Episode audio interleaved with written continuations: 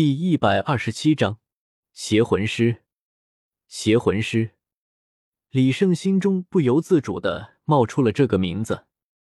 对于邪魂师的恐怖之处，李胜深有体会的，就像前世里网游打怪升级的主角一般，只不过在这里把打怪升级换成了其他损人利己的方式而已。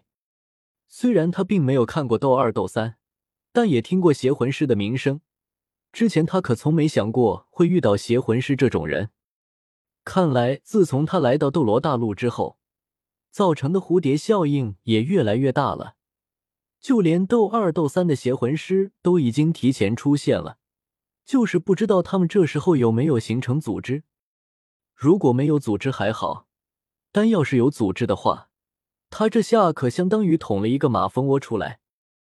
既然与邪魂师的接触已经不可避免了，那么也就只能走一步看一步了。毕竟在李胜的设想之中，像邪魂师这种邪教组织都是必须要铲除的。就算现在不对上，以后也要与他们为敌。不过话说回来，斗罗大陆援助能给他的帮助越来越小了。别说是邪魂师了。就连青莲这种存在，唐家三少不也是没有写出来吗？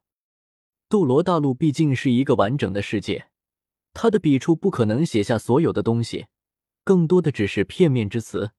在这片大陆之上，不知道还有多少未知呢。